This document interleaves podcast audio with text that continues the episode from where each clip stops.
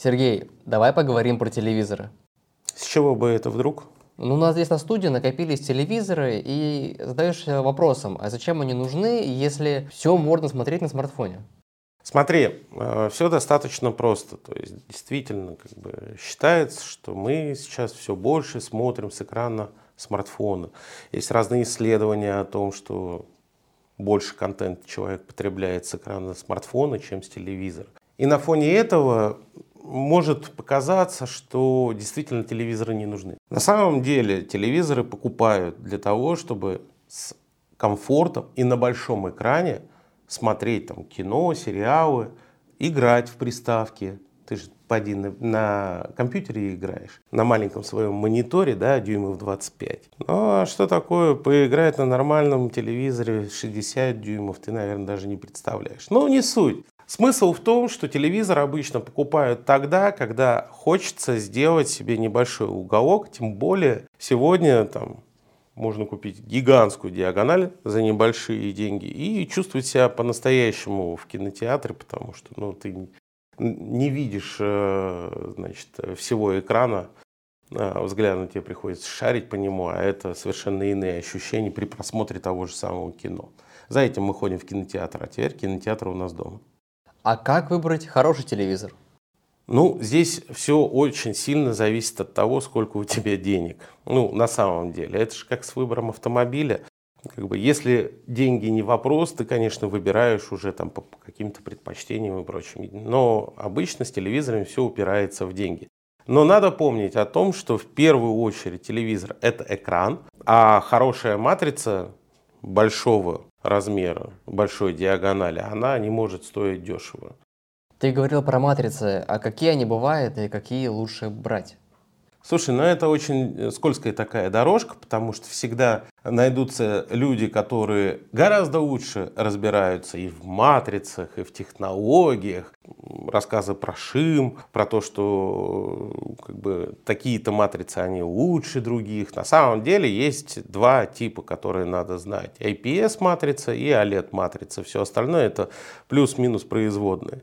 IPS-матрицы, а, они очень сильно зависит от освещения. А вот если ты привык смотреть э, на телевизор, там, на большой экран в темноте, тут, конечно, нужен OLED, ну и его там модификации QLED, там наноточки, вот это вот все. Поэтому сам суди, ты если по вечерам смотришь и любишь вот именно в темноте, чтобы вот такие ощущения, то, конечно, надо оледовскую брать. OLED, QLED и прочие вот эти вот все. Ну и должен понимать, что практически все матрицы, они производятся, как ни странно, в Китае. Поэтому что ты там выберешь, все равно это будет китайская матрица с 90% вероятностью. Даже LG и Samsung заказывают там матрицы. Это вот, кстати, к слову о том, что многие думают, что там LG дисплей это вот про матрицы, мониторы, они там с мониторов вообще вроде как-то с рынка вроде собрались уходить. Но не суть. Корейцы, они больше сосредоточены, вот их дисплейные подразделения, на том, чтобы создавать какие-то новые технологии, ну, там экраны для смартфонов, там высокая частота обновления. Телевизоры это обычно 60 Гц обновления и плевать на все остальное. Главное, чтобы картинка была красивая, сочная, черный цвет глубокий, ну и так далее. А вот яркость, которую указывают в люминах, она вообще важна или не особо? Слушай, не, ну если ты берешь дешевый телевизор, то, конечно, там можно обращать внимание на яркость, потому что, скорее всего, там э, стандартная какая-нибудь старенькая матрица там, э, с подсветкой, диодами по конве, э, ну вот по рамкам этого телевизора. Э, мы несколько телевизоров обозревали, в основном, э, там, я помню, первый Яндекс, совсем первый, там Кион у нас был, дешевенькие телевизоры, там дешевые матрицы, и она подсвечивается светодиодами. И когда ты выключаешь свет, в темноте это прям видно, где эти засветы от этих светодиодов. Поэтому, да, хочешь поярче, нужно, значит, поярче. А если ты не хочешь заморачиваться с этими параметрами яркости, ну, бери подороже ледовскую матрицу, какую-нибудь OLED QLED, и все, и вперед. По большому счету на это смотреть смысла особого я лично не вижу. На форумах я читал, что если у тебя небольшая квартира, то телевизоры с большой диагональю, ну он же большой экран, их лучше не брать. Слушай, ну если у тебя небольшая квартира, то, конечно, ты задумываешься о том, что, а, ну, может быть, и телевизор нужен небольшой. Здесь, повторюсь, все зависит от личного опыта. Если ты там вырос в деревне, там у тебя был вот этот маленький квадратный телевизор, который вы смотрели всей семьей, так вот вперевшись э, взглядом, там что-то разглядывали. Ну, наверное, да, ты считаешь, что большие экраны это вот прям ни о чем. Это ж как некоторые рассуждают. Ты сидишь, а перед тобой полтора метра, значит, до телевизора, а телевизор очень большой, и ты все не видишь сразу. Ну, блин, э, в этом-то и суть. Мы мир видим, ну, как-то не полностью вот у нас вот такое вот зрение, остальное периферийное. И когда у тебя большая матрица, ну, соответственно, у тебя включается именно периферийное зрение, а, соответственно, ты начинаешь подсознательно ощущать, что ты смотришь на окружающий мир. Это эффект на самом деле вот э, в кинотеатрах используют. Почему мы в кино любим ходить? На аватара какого-нибудь. Потому что такой большой экран, да еще и все 3D. Ты такой, и туда смотришь, и сюда, и туда. Шаришь взглядом. Или футбол, например, смотришь, ну, там, ходишь на стадион, там ничего не видать, особенно если арена большая. А здесь телевизор большой, ты тут сюда смотришь, здесь это совершенно другой опыт. Поэтому я всем рекомендую брать по максимуму ту ну, диагональ, которую можете себе позволить. Сегодня ну, стандартом фактически, да, для тех, кто любит на диване что-то потреблять, какой-то контент или играть в приставку, я всегда рекомендую 50-60 дюймов. Ну, вот такой вот более-менее, на мой взгляд, золотой стандарт. Больше дорого, меньше бред. Поэтому как-то так. Ну, с брендами диагонали уже, в принципе, понятно. А на какой платформе лучше брать Smart TV? Они же разные все. Ой, со Smart TV, короче, вообще такая тема. Я помню самые первые э, интерфейсы Smart TV, они были ужасные, ну то есть, ну реально ужасные, они тормозили.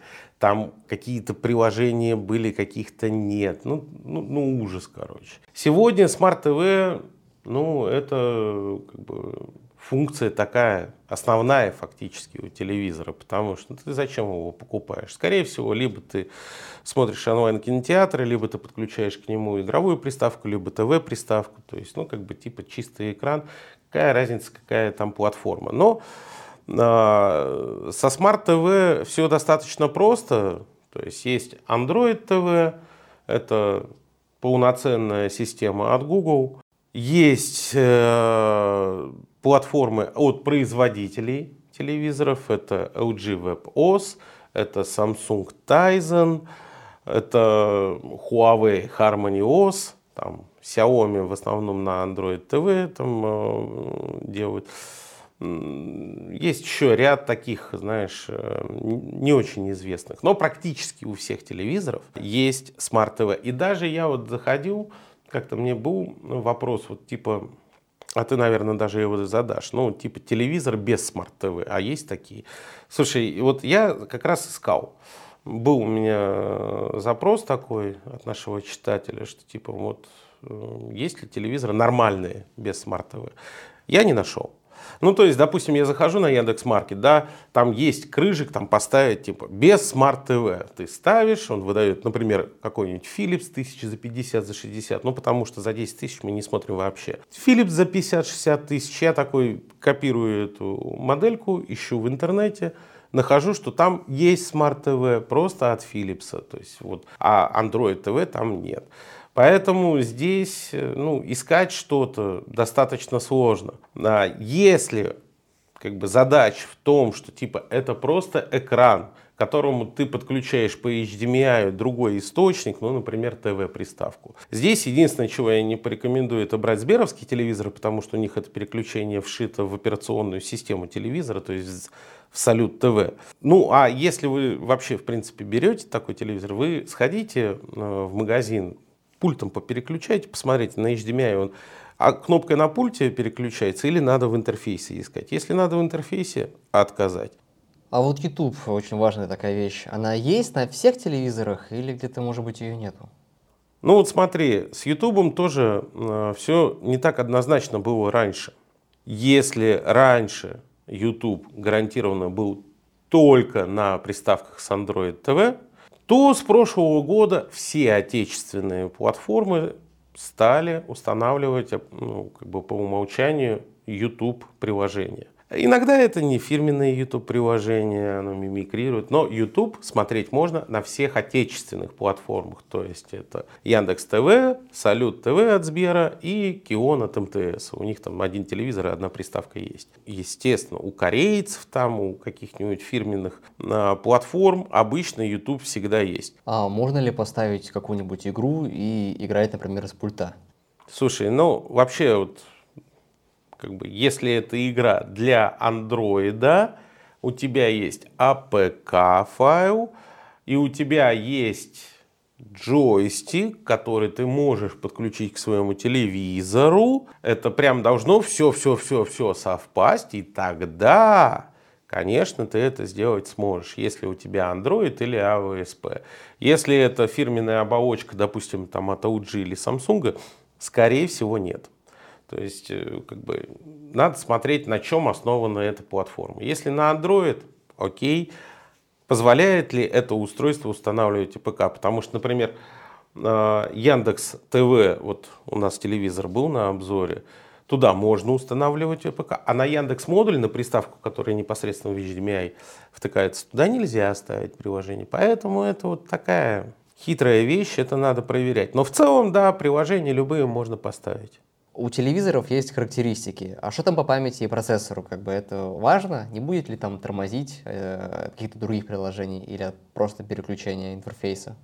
Смотри, есть, опять же, там не то чтобы золотые стандарты, да, но в целом на приставках, на, которые работают на Android TV, обычно ставят от 2 до 4 гигабайт памяти и процессор Amorgic. Этого достаточно для того, чтобы шарашить контент в 4К, ну и все такое. 2-4 гигабайта. В телевизорах обычно ставят вообще полтора. Это не приставка, там можно побольше плату поставить, другие дополнительные компоненты. В приставках 2-4, в телевизорах от 1 до 3 обычно нормально. А что касается процессоров, то обычно у какого-нибудь LG или Samsung там собственные процессоры стоят, которые там, заточены на очень много, на поддержку многих-многих технологий. В китайцах и российских обычно стоят это медиатеки стандартные.